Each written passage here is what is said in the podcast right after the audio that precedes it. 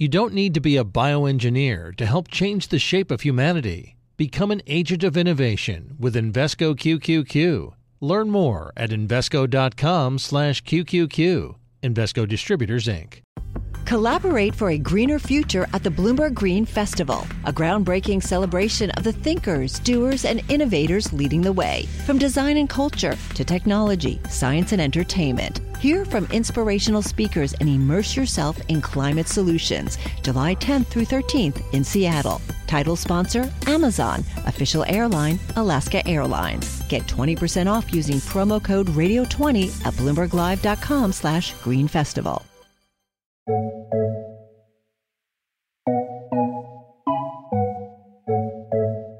Welcome to Trillions. I'm Joel Weber. And I'm Eric Balchunas. Eric, there's this thing happening in the world, coronavirus. Kind of concerned about it. On Yeah, a scale of uh, 1 to uh, 10, how concerned are you? Um, I, I'll be honest, uh, zero. A, I think this stuff gets blown out of proportion by the media because they can hit Trump over the head with it. So I think I have to divide by two the media attention. Number two, if you look at the fatality percentages and the actual cases, I think it's a little overblown. Plus, I live in Philly, so my immune system gets a big workout every day. Yeah, Um, I'd, I'd like to consult an expert on So uh, I'm going on everywhere. that. I shake hands. I ride trains. I went to the mall last weekend. Bring it on. I'm somewhere between a 2 and an 8, depending on the moment.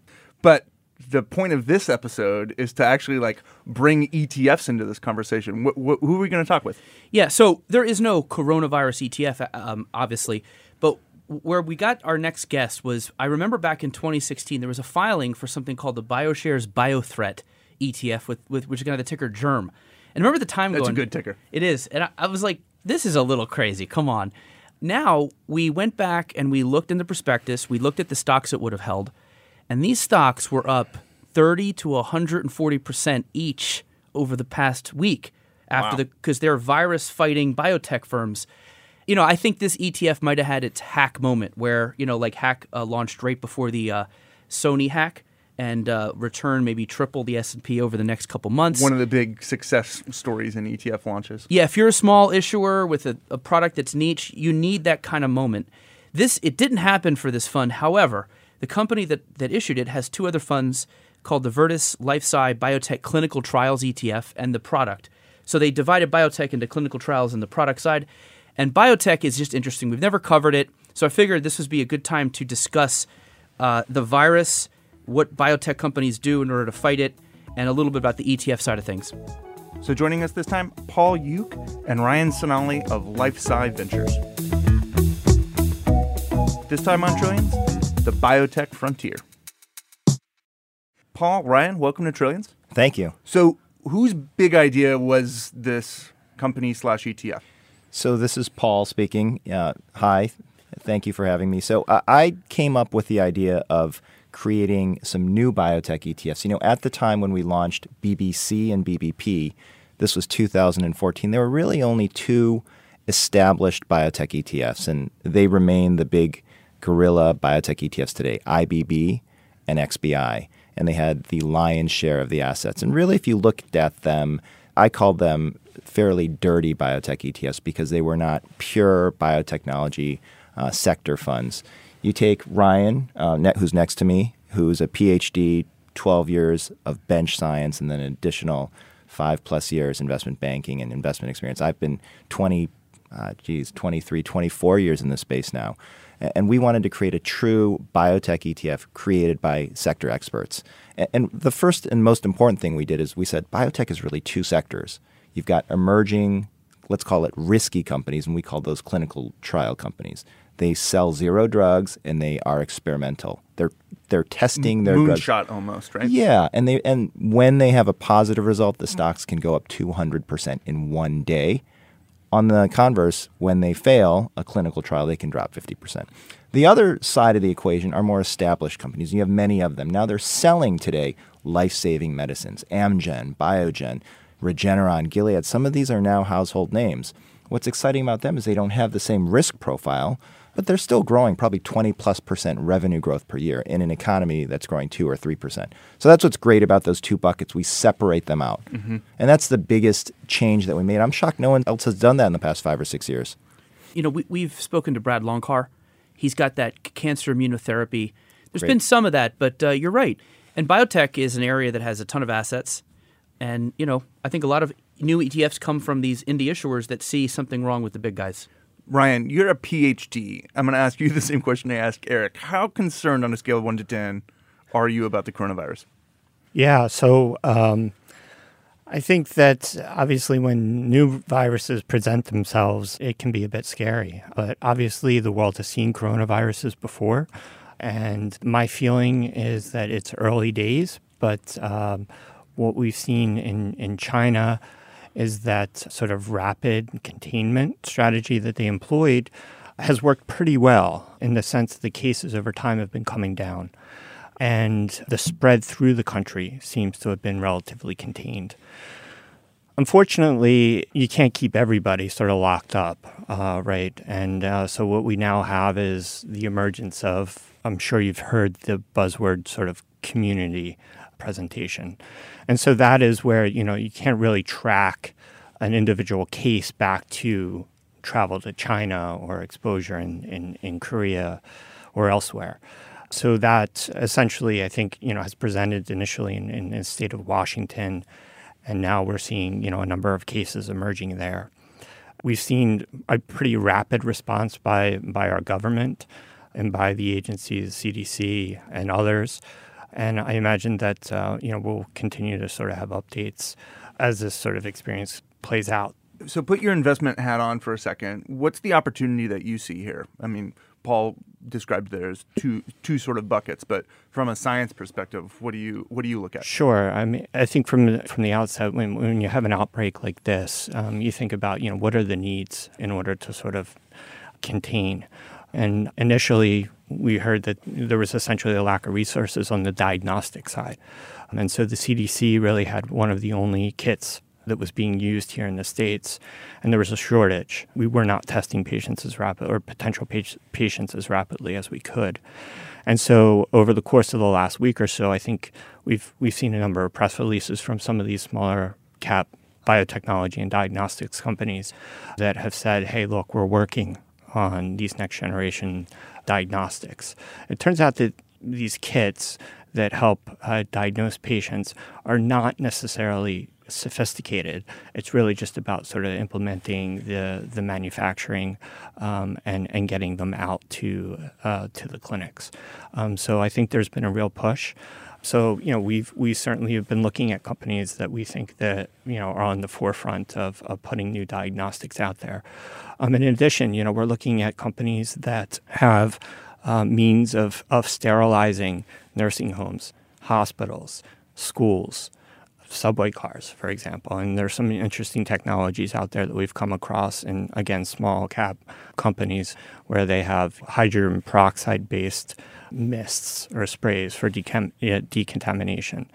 Um, and then finally, obviously, there's um, you know there's therapeutics and vaccines, and that's probably you know closest to home to what you know Paul and I do. And so there have been a number of companies that have announced that they're working on either vaccines or they've identified potential therapeutics by looking at the components of, of some of the of the blood of infected patients. And so, um, you know, those companies, as they continue to sort of move those early stage products through development, I'm sure we're going to hear more and more about them. We'll go into Germ in a minute, but what are in terms of BBC? Are these companies that that do these things? Are they in BBC or BBP? That's the clinical trials or the product stage. And which companies are they? So the BBC and BBP are very specifically biotechnology drug companies. You know, the term biotech is used colloquially um, to cover a wide range of approaches, whether they're business oriented or sometimes not even business. Cloning, for example, animals is sometimes considered biotech. We don't consider that a biotech investment. We consider a drug that's put into a human to be a biotech stock. In this case, the last segment of companies Ryan mentioned, which I think is potentially the most lucrative on an ongoing basis financially, um, these are the medicines that will cure affected patients or vaccinate and prevent infection of the broader population. I think that's going to be the big business here for coronavirus and other similar types of outbreaks. There are a handful of those stocks which happen to be in BBC and BBP because they're strong scientific players. Let's take a look at Moderna. It's a leading biotech company, about a $10 billion market cap, with a, a real leadership position in RNA therapeutic technology. They jumped very quickly to, said, to say we can move and, and develop a vaccine to prevent coronavirus outbreaks in the future. Like within weeks. Within weeks. Within weeks. So that company, they're not selling any drugs. They're in clinical trials for other compounds, but they are in BBC, the C standing for clinical. On the other side, Gilead, which has a drug, an antiviral drug that was already in testing for other coronaviruses. Let's keep in mind, coronavirus has been, been around for a while. It's a type of a virus. 20% of common colds are caused by some forms of coronavirus. Also, SARS and MERS are coronaviruses. Yep. So Gilead had a drug was in, that was in testing for prior forms of coronavirus. This drug looks like it works. In one patient tested in the U.S., that patient recovered very quickly. So they're studying it very quickly in corona patients. And the stock is reacting very well because it looks like this could be a winning agent in this war. Talk to me more about the science of this and how quickly things have uh, improved because you mentioned MERS and SARS. Like when when we were developing treatments at that stage, it was taking months, years to get something, and here we're seeing it just in like a matter of weeks, where there's a potential solution that's even been identified. Right. This all plays to how quickly biotech is moving. You know, when I first entered the industry, the rule of thumb was it would take 13 years to move from that preclinical phase to FDA approval. That was just the rule. 13 years, maybe 12 if you're very fast.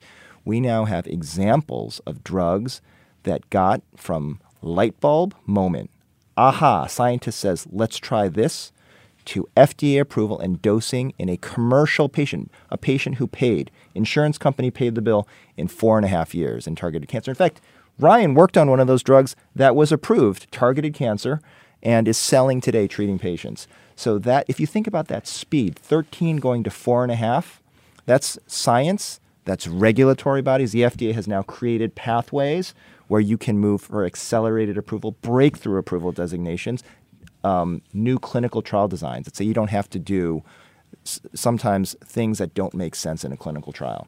And for all of those reasons, we can react much more quickly today to an outbreak than we could with SARS or Ebola. What you just described made me want to invest in biotech, and I think that's a lot of what people are attracted to. Um, help me explain the relentlessness of this sector because every year we have the leaderboard, you know, which ETFs are like at the top in the top 20. It's usually like they come and go, right? They have their moment because you're usually very concentrated. But biotech's on there a lot.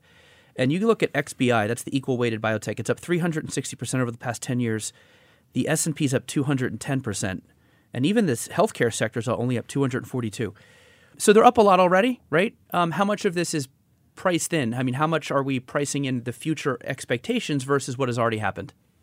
So I think today, it, what you're asking about is, um, you know, we look at things ultimately as net present values. I mean, we're both of us here sitting here are former bankers, and you've got to boil things down to DCF analysis.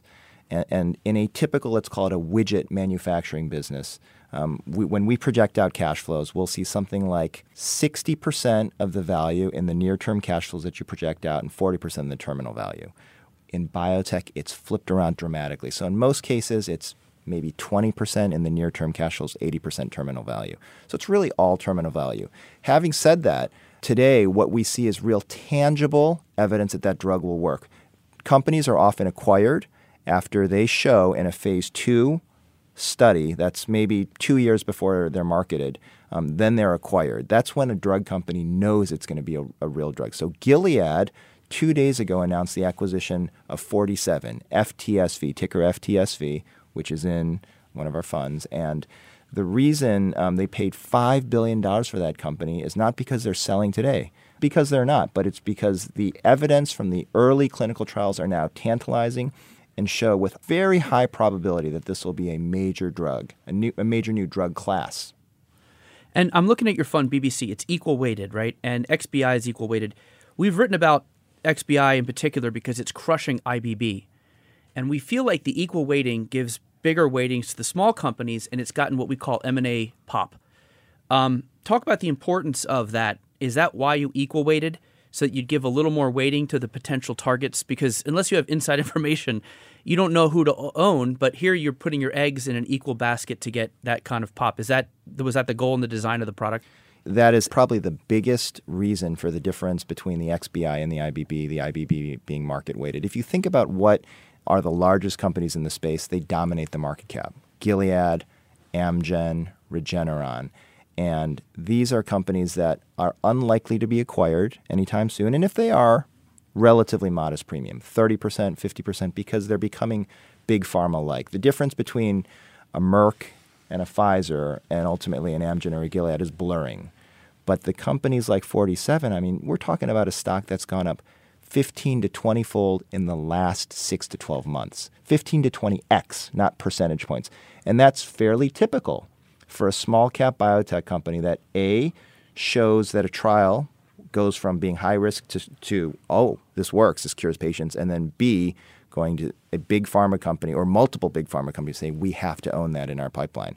And that those are the valuation inflects that happen in really in the whole sector, but unless you equal weight, as you said, Eric, you're not going to capture that alpha. So that's why we do it.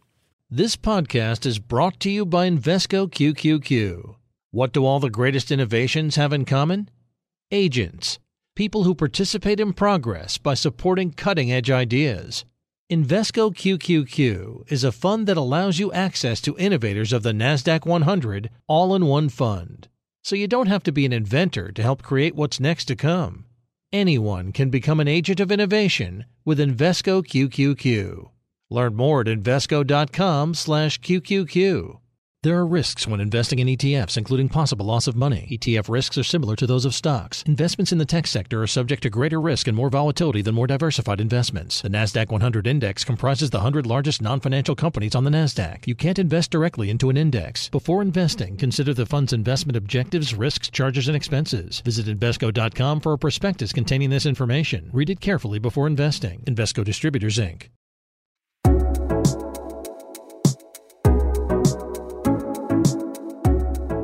So let's talk about Germ for a second because great ticker, not on the market right now. And so my question is sort of like, in the middle of all of this, do you kind of like hit your forehead and go, "Doh!" Like we had the thing and it's not out right now.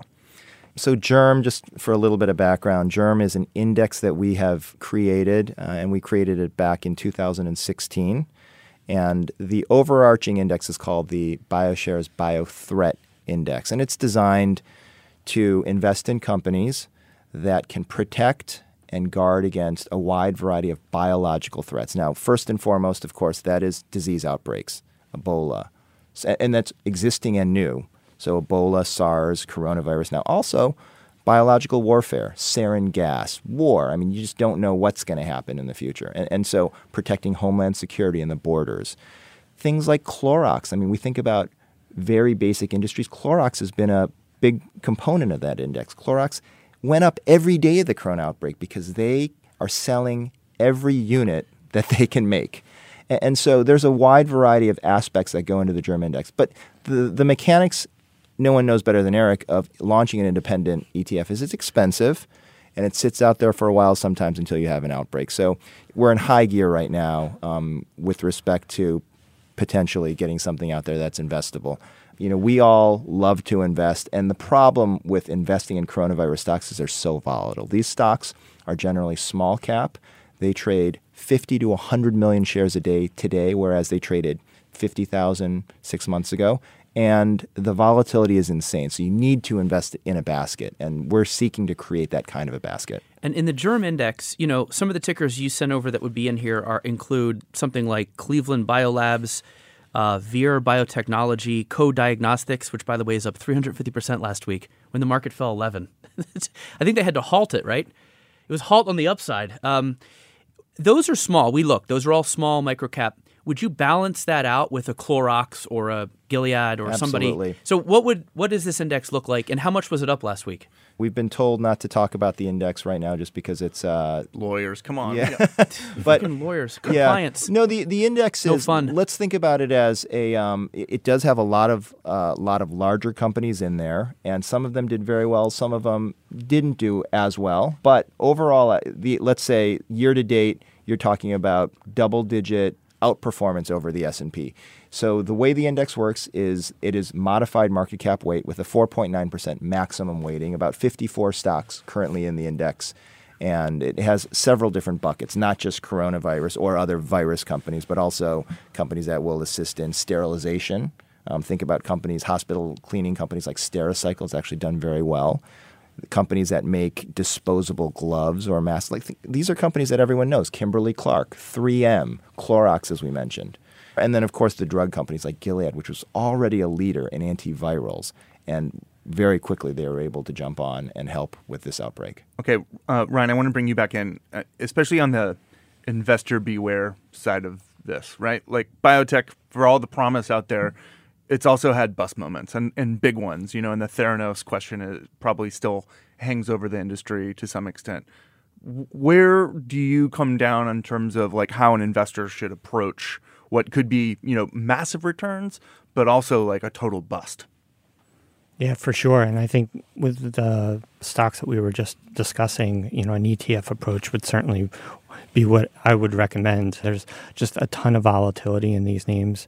Uh, as Paul mentioned, uh, you know, companies like Co-Diagnostics or, or Cleveland, or even you know names like Inovio, um, we've seen in just you know the past day have gone up to 300 percent, and they'll come down to 300 percent in, in in less time and and certainly um, for for the average retail vest, investor out there, it's it's it's quite challenging to be able to time those trades. So that's why we're so excited about putting together this Germ ETF because we think you know it, it certainly provides uh, an opportunity for folks to get involved in a, a relatively de-risked way. Paul, I see you at conferences at the booth there sometimes, you know, and I consider you an indie issuer. Um, besides, obviously, what you've already proven here, which is that indie issuers are very close to the ground. They're local, they know their material very well, in some cases, better than the bigger issuers. But they typically also have a lot of other things going on in their business life. So, talk about these ETFs are just the small sliver of your whole operation. What else do you do? Yeah, so LifeSci Partners is uh, headquartered in New York City. We have about 170 employees globally at this point. We're a leading consultancy to the biotechnology sector as well as the broader healthcare space. Uh, we have a number of different business units that can provide executive search, investor relations, consulting, investment banking. As you know, the operations of an ETF uh, that's passively managed like ours doesn't require a lot of day to day. Really, the business, once the funds have been up and running, and ours have been out there for over five years, is to make sure the, the indexes are maintained properly and rigorously. Um, so we do that, and twice a year we rebalance. What Ryan and I spend the vast majority of our time doing is seeking out private companies. And so we, we run a venture fund called LifeSci Venture Partners. We're out there generally looking to invest maybe one year or two years before these companies become public through an IPO, in which case they would enter most likely the BBC ETF. And what size of investment are you guys looking on the VC? So we're generally participating in this round that's called a crossover round or maybe a Series B or C round. Those are usually 50 to 100 million dollar rounds. Today we're writing 10 ish million dollar checks. Um, we're just uh, we just had our first close on our latest fund, uh, our second fund, which is a 200 million dollar fund. Um, but we would join as a syndicate member across. You know, we'll lead a couple of deals a year, but we'll join you know three to five other investors in that round. So if I zoom out a little bit and just think about all the various industries and sectors that have sort of had moments and you know maybe reached a certain plateau and like we've seen tech just over the last 20 years just boom in a big way. Biotech's had those boom moments but it hasn't reached maybe the same exponential growth that we've seen from the tech industry.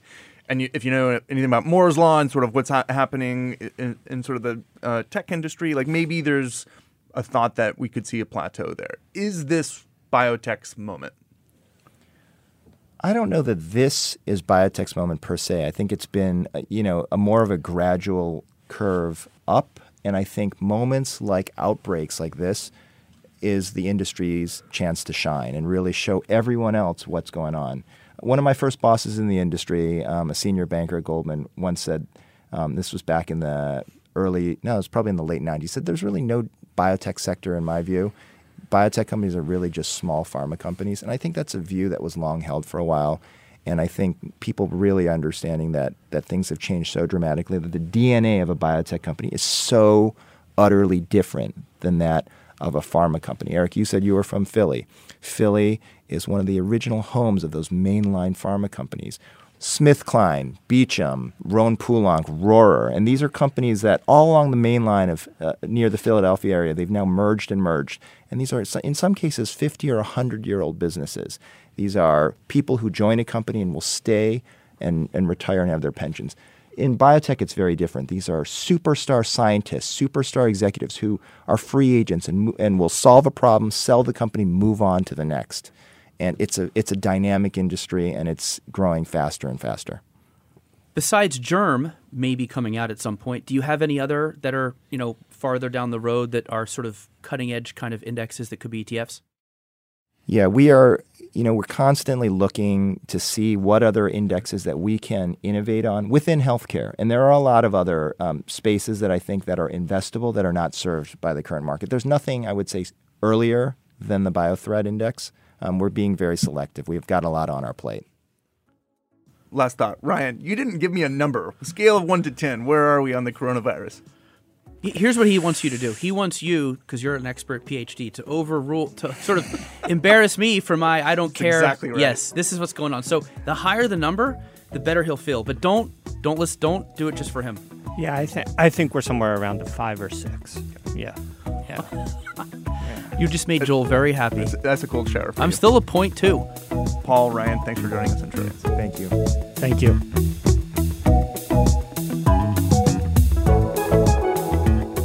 Thanks for listening to Trillions. Until next time, you can find us on the Bloomberg Terminal, Bloomberg.com, Apple Podcasts, Spotify, and wherever else you'd like to listen. We'd love to hear from you. We're on Twitter. I'm at Joel Weber Show. He's at Eric Balchunas and you can learn more about LifeSci Partners at lifescipartners.com. This episode of Trillions was produced by Magnus Henriksen. Francesca Levy is the head of Bloomberg Podcasts. Bye.